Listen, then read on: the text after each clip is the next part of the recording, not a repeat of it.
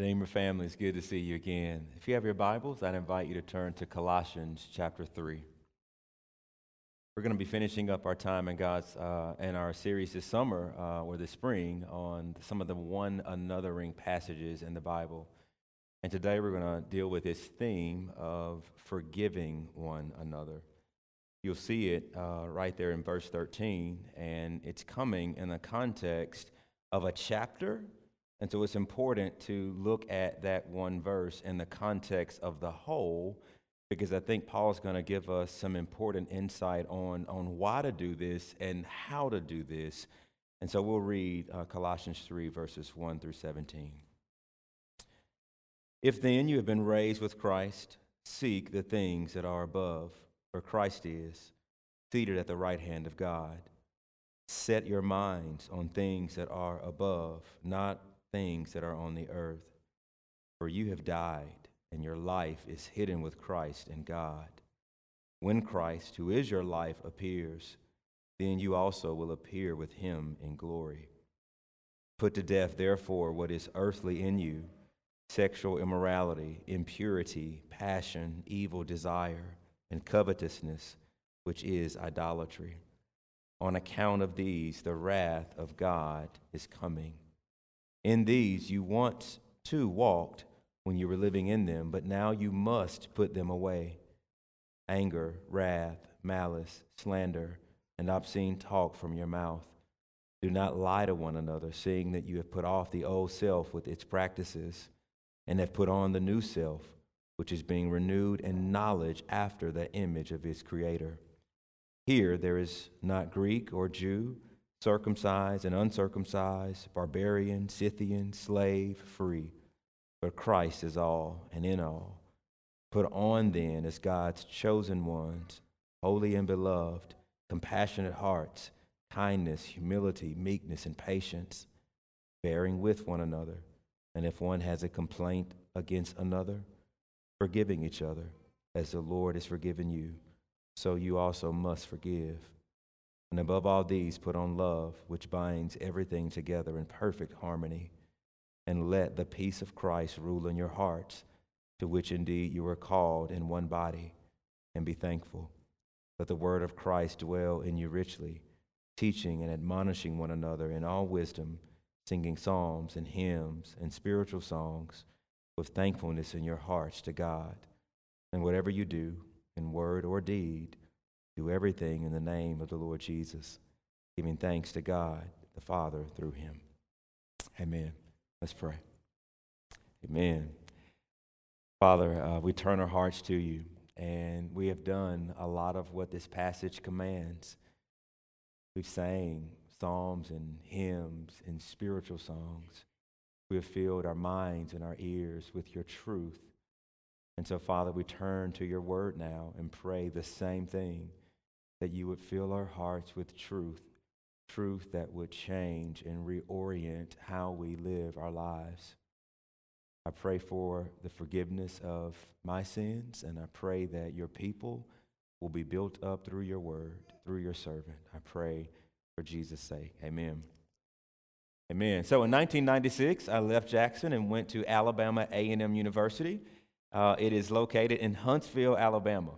And uh, one of the, the most vivid memories of, uh, around arriving on campus was having to enroll in a class called Operation Jumpstart. Now, what is Operation Jumpstart, you might be asking?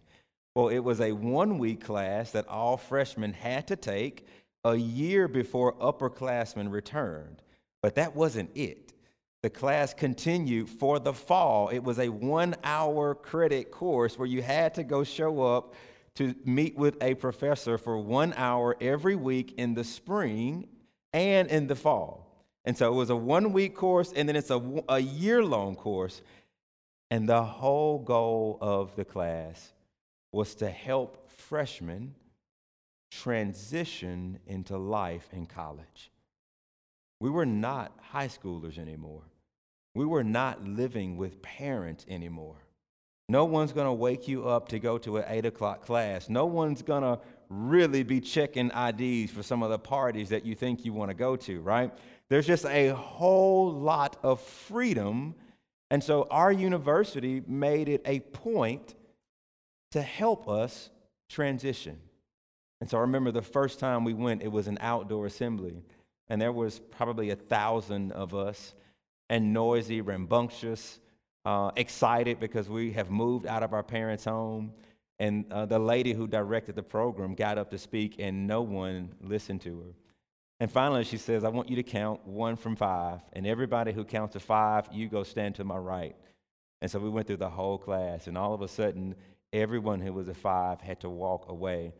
And she says, One in five of you will not graduate.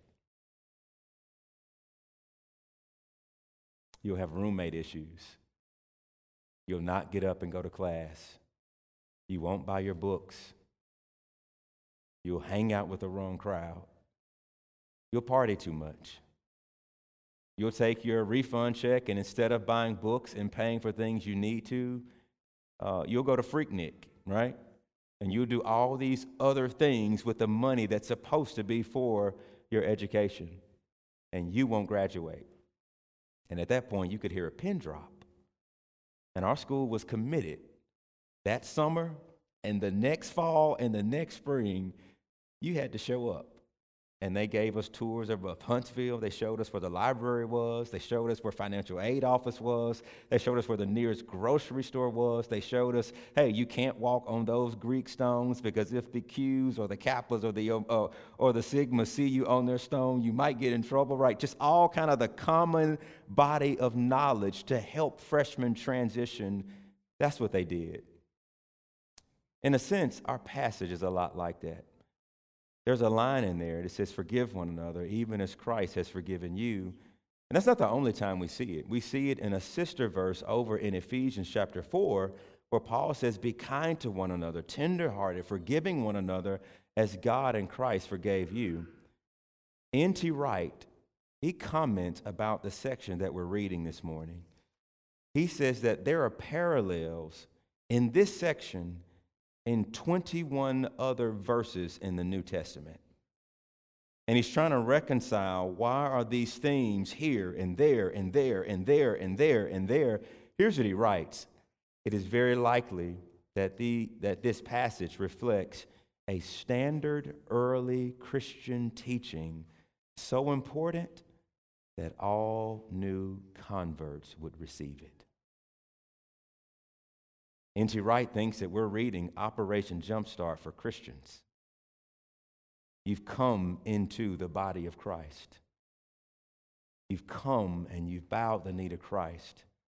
And now you're making your way where? Into the life of a local church. This is written to a church. And it's as if Paul is saying, I'm going to prepare you for real life in the body.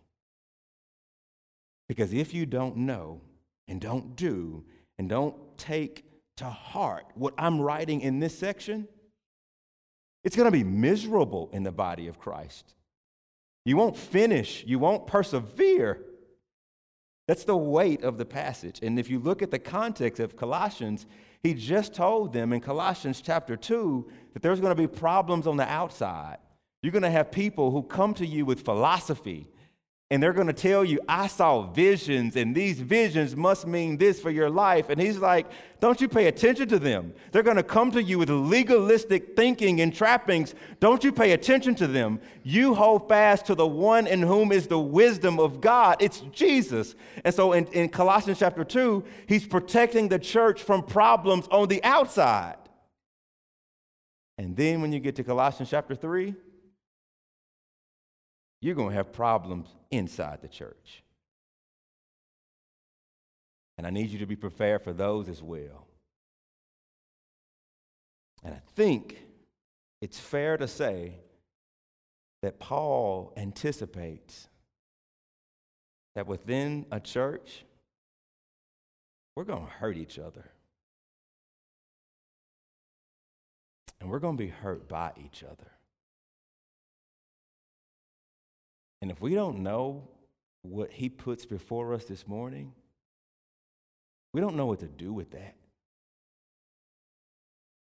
It'll be tempting to hold grudges.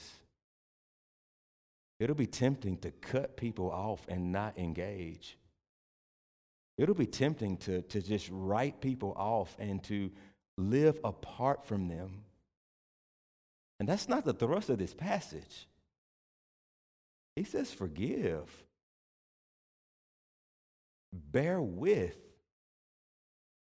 That's like stay with it and stay at it language, despite being hurt, despite being sinned against.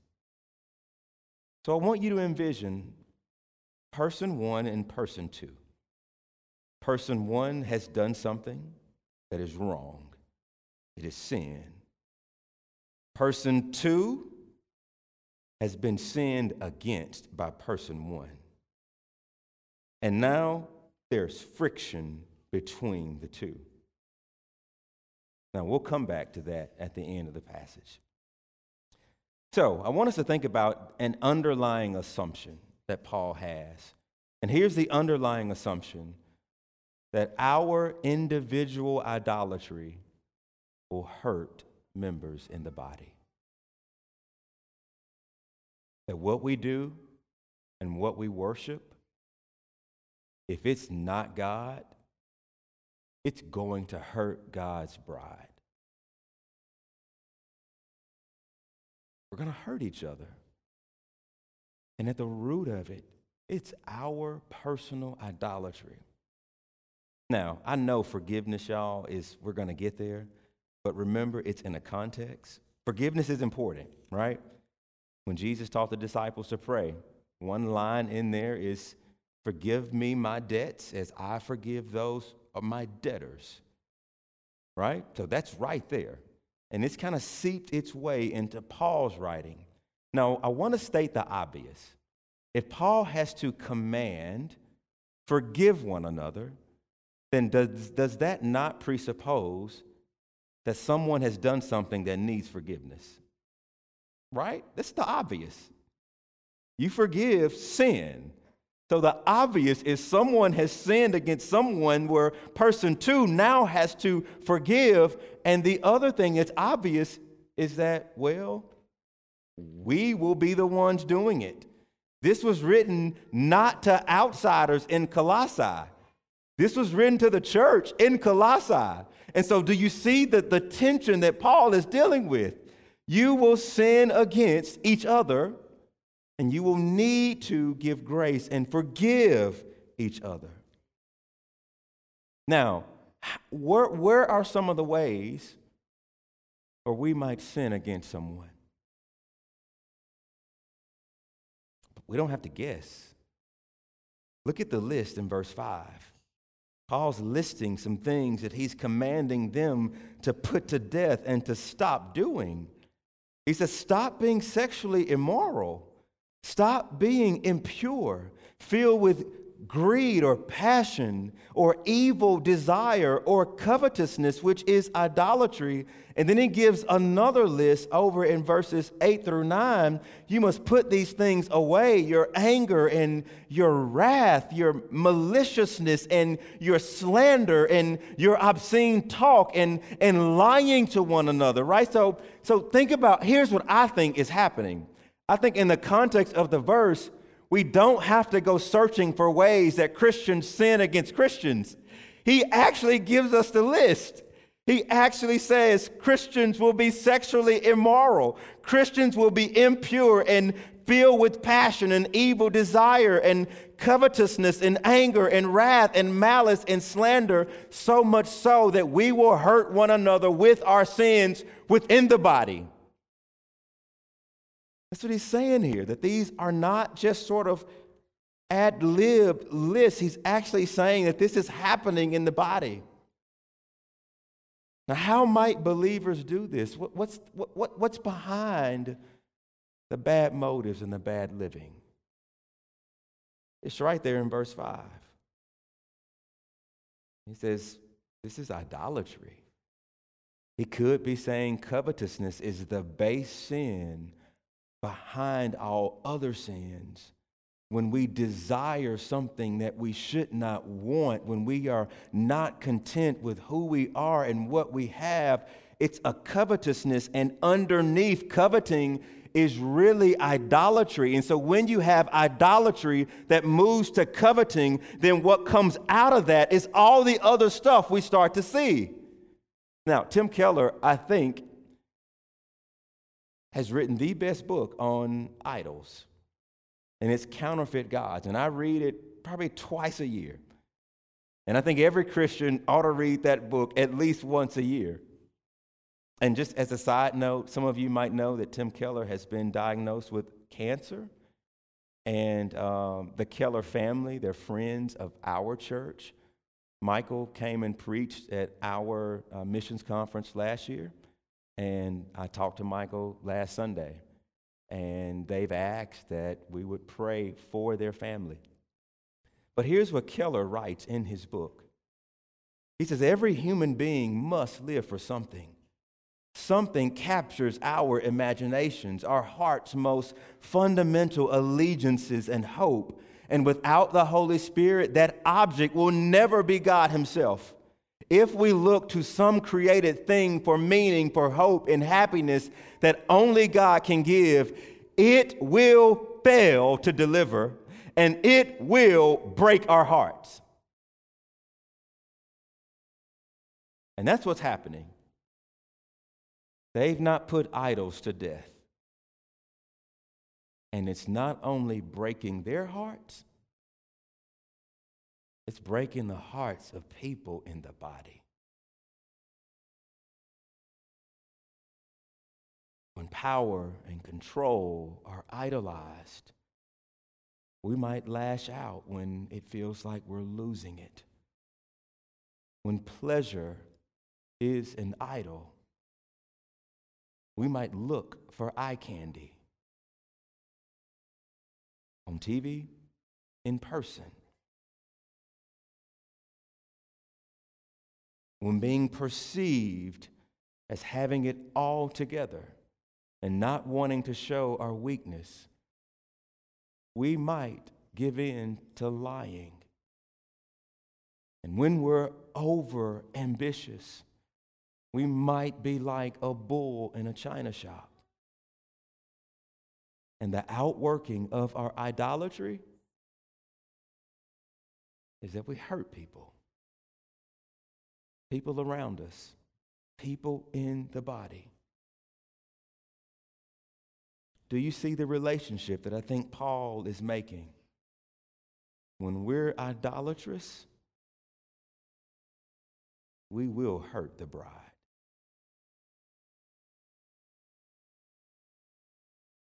and welcome to the church. Perhaps you thought that being a Christian or being a Redeemer would be a bed of roses. Paul says, nah. If you do life with people and are proximate to people and they're in your life and near you, you're going to hurt people. And there are moments when Christians won't be kind and we won't be pure and we'll be sexually immoral and we'll carry out our anger on people and we will be impatient and not loving and not thoughtful and not humble. And it hurts. And yet, this is what Paul is saying it's going to happen. And I don't want us to minimize. You see that list, I think the tendency is to exalt some sins as higher and to, to think that some sins on that list are not as bad. But before a righteous and holy God, it's all ungodly. It's all wrong. You know, I think sometimes we're like the Wizard of Oz. Our perception and kind of what we project and what we want people to think is that we got it all together, right? And behind the curtain, we're like a little stubby, insecure being who knows how to hide things really, really well. That's us. Now, the second thing that I think Paul brings out in our passage is a forgotten reality. We're caught between the ages. The first thing, right, is, is this assumption that, that, that our idolatry will hurt the body. But the next thing is hey, there's, here's a forgotten reality that as we deal with believers, we're dealing with people who are caught between two ages. Now, what do I mean by that? I, wanna, I want you to I want to tease it out of the text. I'm not dealing with necessarily why we hurt people. That's idolatry. I want to step behind that and say, well, why can that even happen? Because the last I checked, God raised Jesus from the dead.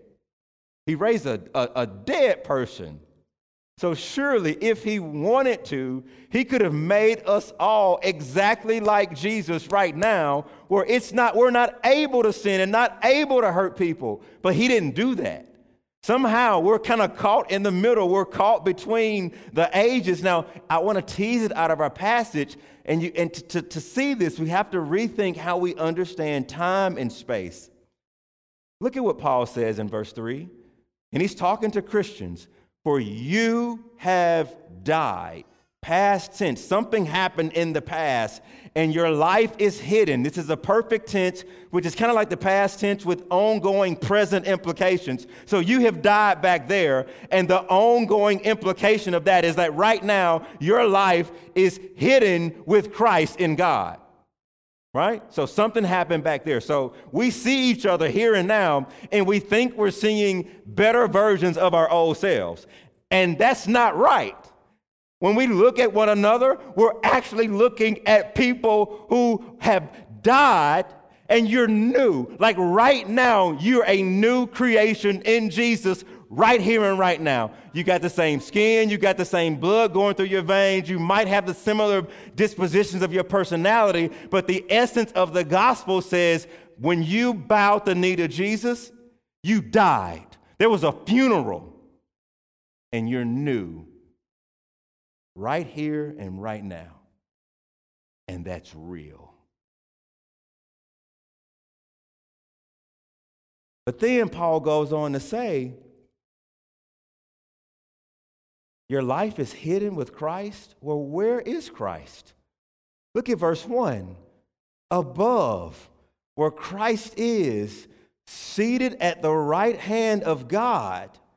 And when he appears, like look, look, at that, look at that refrain in verse 4. When Christ, who is your life, appears in the future, then you will also appear with him in glory. So wait a minute that, that is like so confusing. You tell me I've died and I'm new and I'm living, but then you tell me that my life is hidden with Christ, and where is Christ?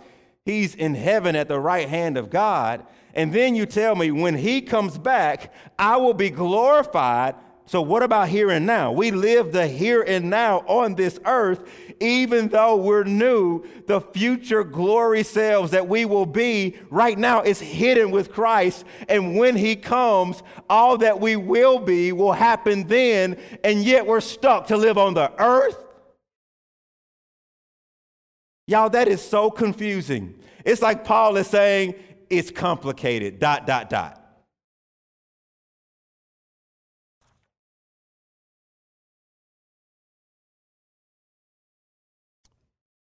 Your future glorified self, whom you will be when Jesus returns, it's hidden. And yet you're alive right now, a shadow of what you shall be. And you're caught. Your life is hidden with Christ, who's at the right hand. And yet you do life here on the earth. All right, so this is us. How many of you all watch This Is Us? Please raise your hand. All right. All right. So you might have seen one of the recent shows. Rebecca and Jack, they're a couple, and they have they were pregnant with triplets. Well, as she was giving birth, she lost one of her triplets. But there was an African American young man who was dropped off, and so they went to the hospital thinking that they would birth three children, only had two because one died, but they adopted one. And so they came home with three kids. And so if you watch one of the recent episodes, every year around their children's birthday, uh, Rebecca gets depressed because she thinks about the child that they didn't come home with. And even though they've adopted Randall, even though they have three, they left to give birth to three, came home with three, there's still one that's not there. And so every year she grieves. And so they start this process of every year around their birthday, they go to the hospital and they meet with a doctor who births their children. And he's this sage, this really wise guy, and he counsels them and he gives them these things to think on to help them in their grief. And finally, he says, Rebecca and Jack, I want you to think about a hospital. There's a lot of death in a hospital. You lost your baby in a hospital. You, you will lose your husband in a hospital. Cancer will not be beat in a hospital. There's trauma in a hospital. And then he says, but there's beauty in a hospital. You birth your children in a hospital. Your children will birth their children in a hospital. And cancer surgeries will be successful in a hospital. And here's what he's trying to do He's trying to help them live within the tension that in one hospital, there's going to be goodness and there's going to be sadness. There's going to be life and there's going to be death. And it's all taking place in one place. As you look at image bearers who have bowed the knee to Jesus, do you have room for that? That what you're looking at is beauty and holiness and righteousness and joy and new life. And you're simultaneously interacting with people who are still broken and sinful and those things are coexisting. Why? Because we are living in the overlapping of the ages. The age of darkness, the age of evil, the age of the world is running right alongside the age of Christ, who is making all things new. And you and I are living our lives caught in the ages. That's why we see beauty and brokenness. That's why we see humility and haughtiness. That's why we see traces of the divine and traces of that which is devilish even bound up into people who name the name of Jesus, it's because we're living between the ages. And that ought to be a hashtag, right? I'm going to hashtag that, caught between the ages. When somebody piss you off because their sin is running rampant, caught between the ages. I got it, right? And when somebody does like the most glorious, most godly thing, I got it. We're caught between the, like, it's both happening at the same time. Now, you might be thinking, okay, Pastor L, you just gave me a license to live how I want to live. I'm caught between the ages. I'm going to spit your hashtag back at you and justify how I live right now. I'm not going to change. No, don't do that. Because that's not what Paul does. Here's a vital reminder it's our last point. The age of Christ has broken in now. Right now. Which means we can be different now. We can change now. We can pursue Him now. We can be peacemakers now.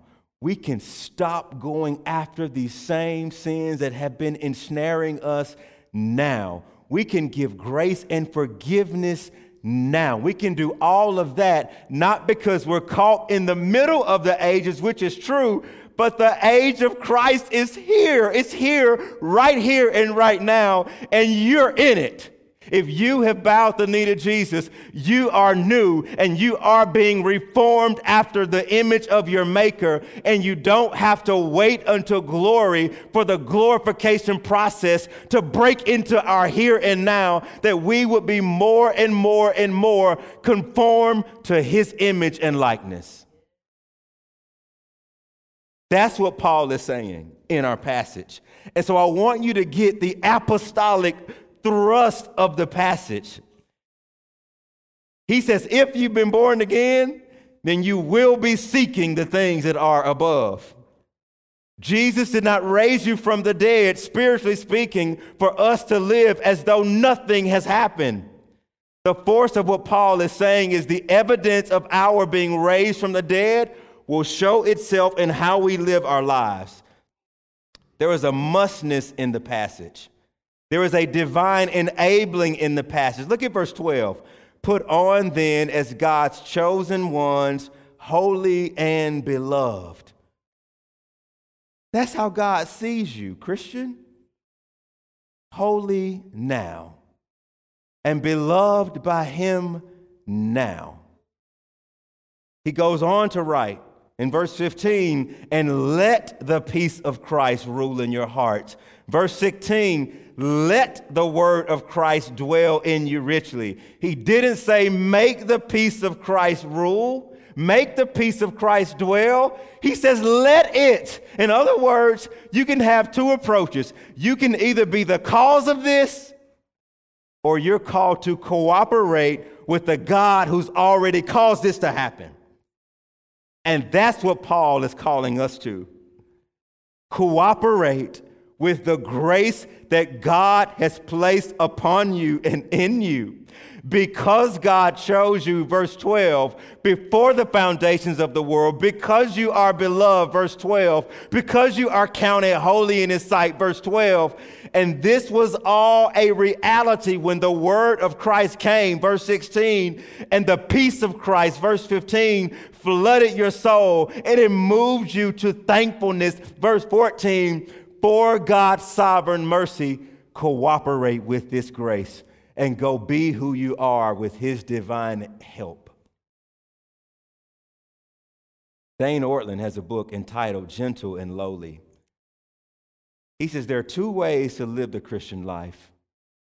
You can live it either for the heart of Christ or from the heart of Christ for the smile of God or from the smile of God you already have?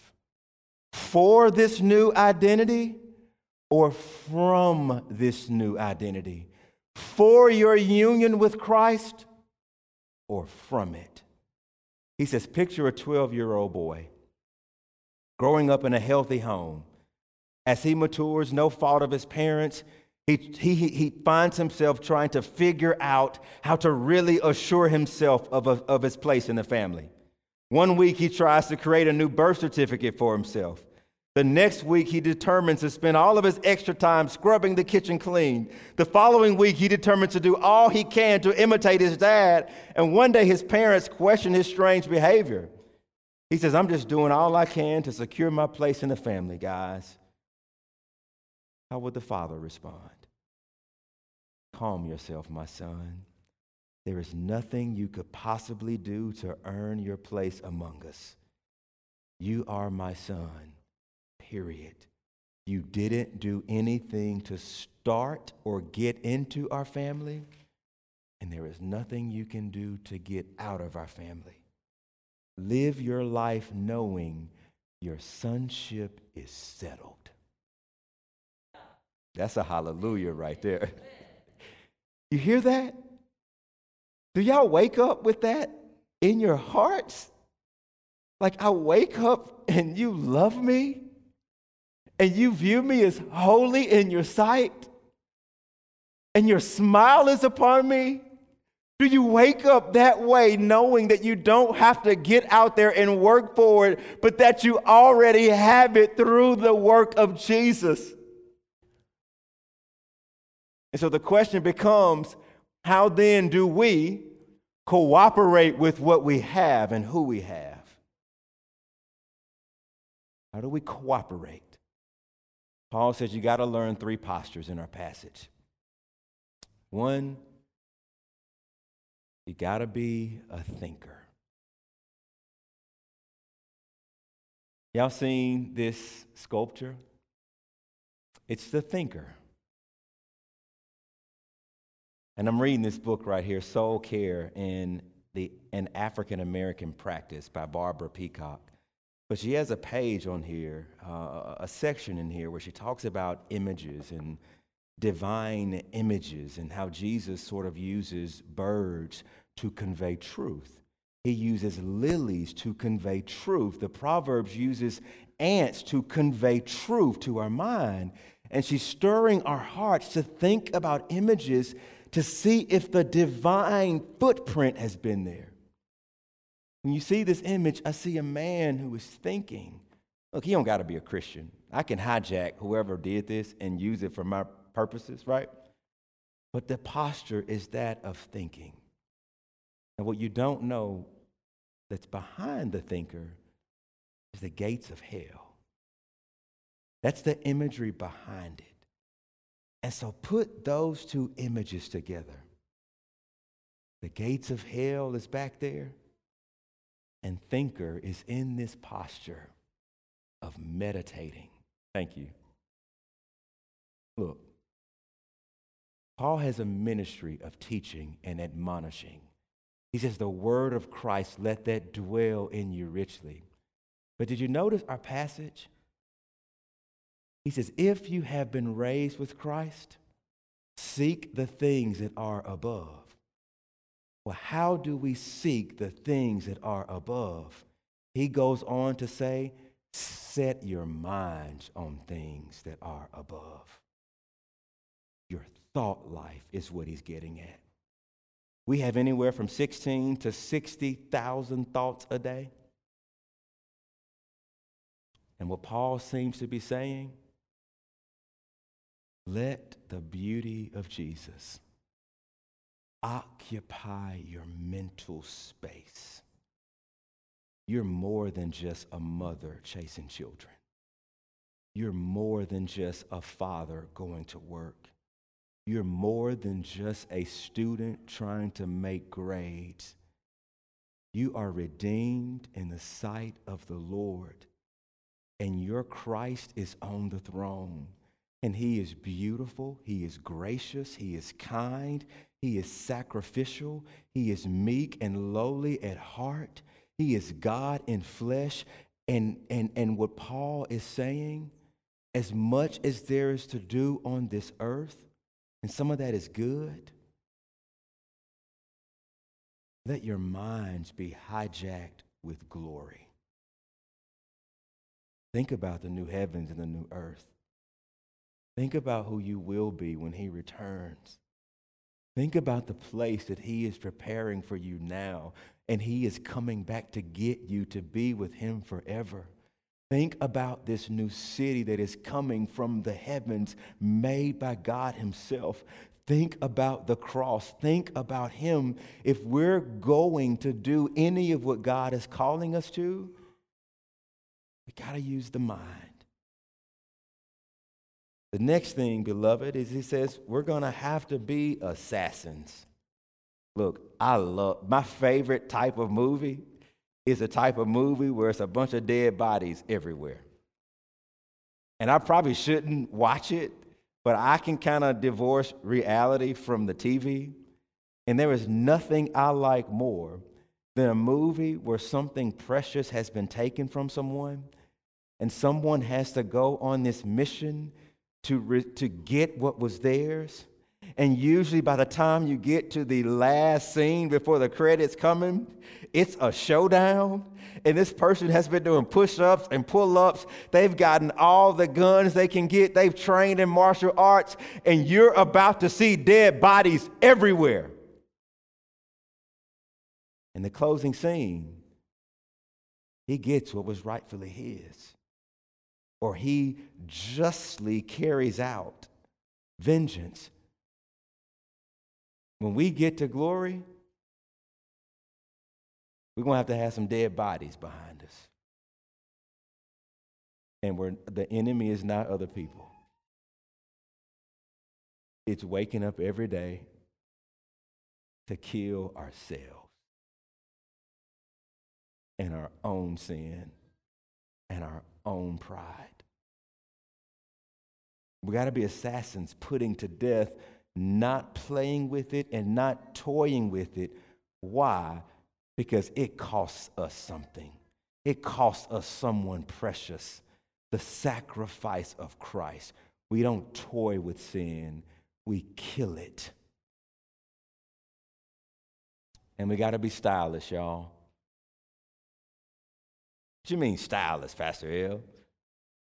Y'all seen the shows where somebody has a, a, a tattered wardrobe and their kids have had enough? It's like you got to go give mama, you got to go style mama or daddy, right? And mama or daddy is holding on to all these clothes from 40 years. And all of a sudden, a stylist kind of shows up and says, We're going to re wardrobe you and they get their, their seamstress tape out and they're measuring and they're taking them shopping and, and, and they're trying to reach for these other things that they have in their closet. And the stylist is like, no, no, no, that's not transcendent. Look, you need this black dress. You need these black shoes. You need pants that fit this way, right? The stylist is there to tell them, don't go back to the old tattered clothing. Put on something tailor made for you something timely, something transcendent, something that, that, does not go out of style. That's what Paul is saying. We have a tendency to run to what is old and tattered and trifling. And he says, we got to become stylists. We got to be able to say, those postures, those dispositions, they need to be taken away. And let me put on something tailor made for me. And it's the garments of Christ. We're putting on timeless things like patience and humility and self control and love. You gotta be, gotta learn these. So here's my question What does all of this have to do with person one and person two, right? Person one has just done something to person two, and person two has a complaint against person one. What does all of this have to do with peace there? Person two is called to forgive. And person two will not forgive unless they know the arc of the passage. It was that person's idolatry acting out. It was their sin. And they're caught between the ages right now. And use your thinking mind. Go back to Colossians chapter 2, where Paul says, The record of debt that stood against you, God nailed to the cross and he blotted your sins out, think on that before you think about what they did to you. Think on what Christ has pardoned you of. And then do the movement. Start killing your pride and everything you're holding on to to withhold grace. And then put on these garments of forgiveness because it's the garments of Jesus. And what about person number two who did the sinning against person number one? It was your idolatry. And your idolatry took your Savior to the cross. And you can put that to death here and now. The wrath of God is coming for those who do those things. And you can believe the gospel that you are living between the ages, but the age of Christ has broken in. You are not a slave to what you used to do. You can change here and now by the power of the Spirit Think on these things. Think on the work of Christ and what he's done.